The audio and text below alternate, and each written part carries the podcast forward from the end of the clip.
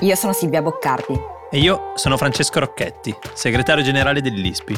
Questo è Globally, il podcast di Will in cui grazie agli esperti dell'ISPI cercheremo di dare gli strumenti per analizzare e orientarci tra scenari internazionali in continuo mutamento. Il mondo cambia in fretta e questo è uno spazio per raccontare e capire il cambiamento. La politica internazionale spiegata in modo chiaro. Jack Ma, il fondatore di Alibaba, che da essere un insegnante di inglese alla fine degli anni Ottanta è diventato uno dei più grandi miliardari cinesi, uno dei più in vista. Ve lo ricordate? Cioè, te lo ricordi un po', Silvia? Sì, certo, certo che me lo ricordo. Lui, dopo essere stato considerato il simbolo del successo cinese, compariva dappertutto, ce lo ricordiamo al World Economic Forum a parlare. Ecco, dopo tutto questo è scomparso per diversi mesi. Poi è ricomparso ma silenziato in qualche modo. Di colpo non parlava più, non faceva più grandi speech. Adesso pare addirittura che stia devolvendo moltissimi soldi in beneficenza, ma non eh, per ONG o altro, ma a delle realtà governative cinesi che si occupano di inclusione sociale, sostegno alle zone rurali, eccetera, un sacco di cose. Ecco, la caduta dall'Olimpo del fondatore di Alibaba descrive perfettamente il trattamento che il Partito Comunista Cinese sta riservando a quegli imprenditori che, in qualche modo, dopo aver contribuito moltissimo alla crescita del paese, hanno finito con l'acquistare troppo potere e popolarità. Per capire di più che cosa sta succedendo in Cina a questi miliardari, oggi abbiamo invitato Filippo Fasulo, che è un analista del nostro osservatorio Geoeconomia e grande esperto di Cina. Ciao Filippo. Buongiorno a tutti. Ciao. Allora, per iniziare Filippo, volevo chiederti di raccontarci che cosa sta succedendo a chi si è arricchito troppo in questi anni. Prima sembrava che in qualche modo la Cina fosse fiera di loro, oggi sembra quasi che l'abbiano fatta grossa, che si siano arricchiti troppo, è così? Sì, oggi c'è un po' di incertezza. Noi sappiamo che dall'inizio degli anni Ottanta, quando c'è stata la riforma dell'economia cinese, lo slogan promosso da Deng Xiaoping, il successore di Mao, era stato arricchirsi glorioso e la Cina aveva corso moltissimo e eh, gli imprenditori che avevano creato più ricchezza erano in qualche maniera pionieri, perché creando ricchezza eh, aprivano la strada agli altri e in qualche modo avevano della ricchezza da distribuire al resto eh, del paese. Quello che succede oggi è un po' particolare, in qualche modo chi si è arricchito troppo eh, comincia a essere sospetto per tutta una serie di ragioni la disuguaglianza in Cina è veramente molto forte. Eh, si parla in questo periodo della Cina, c'è chi ha paragonato la Cina di oggi eh, al periodo della seconda metà dell'Ottocento negli Stati Uniti, eh, quando si sono create le grandi ricchezze con quei nomi sono sinonimo di miliardari come Rockefeller, JP Morgan, Stanford. Quindi oggi troppi cinesi molto molto ricchi e alcune persone molto povere. Eh, quindi la disuguaglianza è un problema con queste persone molto ricche si pone un secondo ordine di problema, ovvero più potere economico hanno, più possono in qualche maniera ottenere un potere politico eh, e sappiamo che questo potrebbe mettere in discussione l'autorità del Partito Comunista Cinese. Quindi ci sono tutta una serie di misure per contenere questo fenomeno. Chiaro. Ma quindi questo tema delle diseguaglianze sta a cuore alla Cina tanto quanto all'Occidente o come funziona? Cioè qual è il pensiero dietro?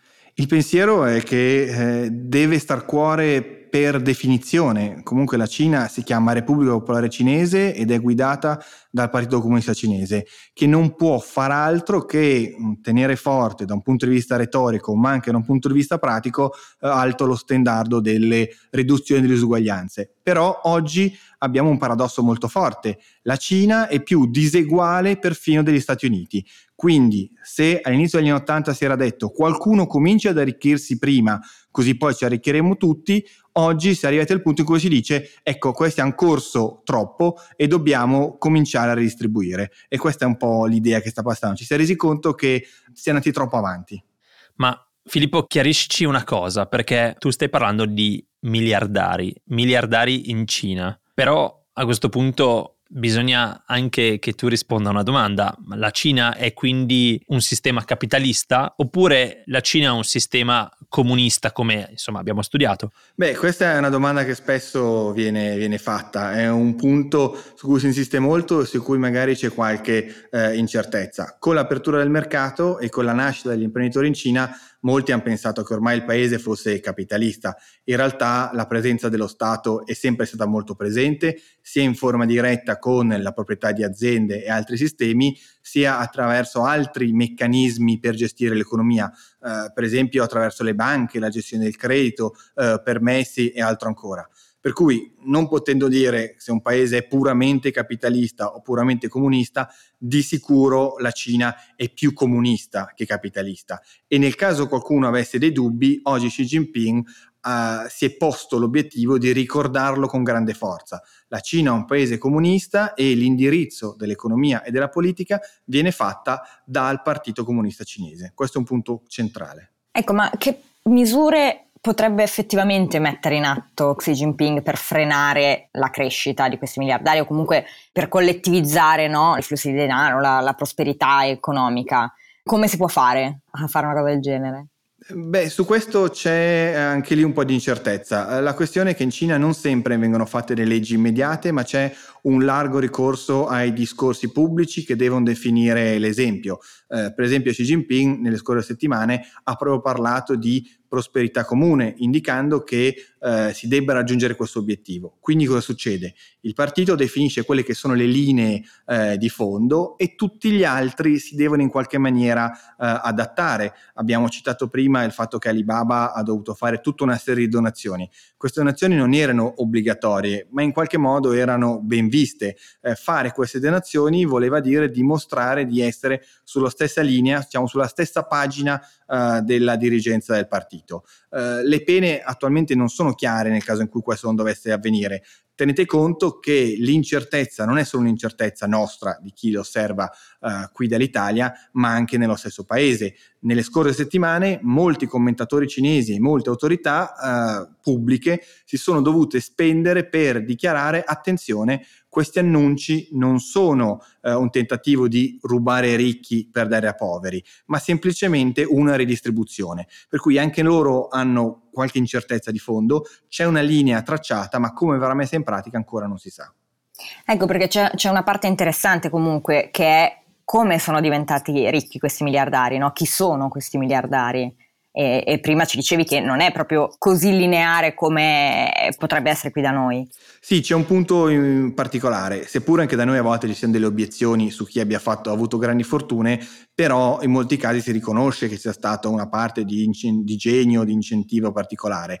In Cina, eh, in moltissimi casi invece, chi si è arricchito lo ha fatto eh, grazie a eh, rapporti molto stretti col Partito Comunista Cinese. Eh, in molti casi sono le stesse famiglie eh, dei più alti eh, membri del partito che hanno accumulato queste ingenti ricchezze. Quindi nel pubblico uh, più allargato in Cina colpire queste grandi ricchezze è visto in modo uh, molto positivo. Tra l'altro c'è un altro aspetto di tipo politico, ovvero chi sono questi soggetti? Sono soggetti che hanno potere economico e quindi potere politico e sono nel partito e potrebbero in qualche modo indebolire o opporsi alla figura di Xi Jinping. A proposito di indebolimento della figura di Xi Jinping, noi sappiamo che tra qualche tempo ci sarà un, un, evento molto importante per il Partito Comunista e quindi anche per la Cina. C'è un congresso, giusto Filippo? C'è il congresso del partito?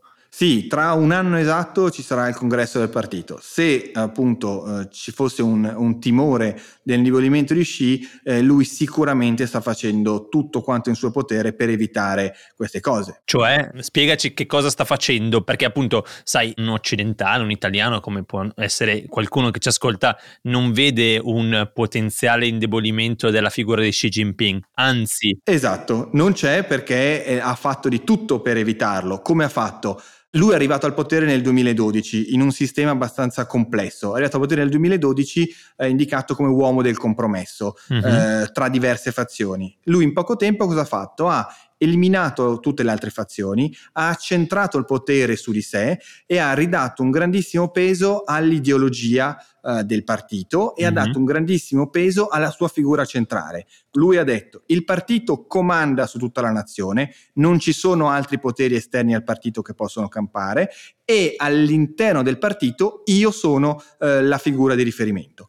In questo contesto, per convenzione, lui doveva stare dieci anni al potere, così come è successo dagli anni 90 agli anni 2000, l'anno prossimo nel congresso quello che accadrà è che lui probabilmente resterà al potere più di dieci anni. Ah. Quindi resterà al potere più di tutti gli altri, in formule che solo ai tempi di Mao in qualche modo si erano visti e con una, diciamo, attenzione alla sua figura personale come non si vedeva ai tempi di Mao. Eh, in questo modo lui sta cercando di trasformare il paese dicendo che cosa? Il paese va avanti solo se il partito guida la nazione e il partito funziona se c'è una leadership unitaria e questa leadership unitaria è... Sono io. Esattamente, questa è la sua idea.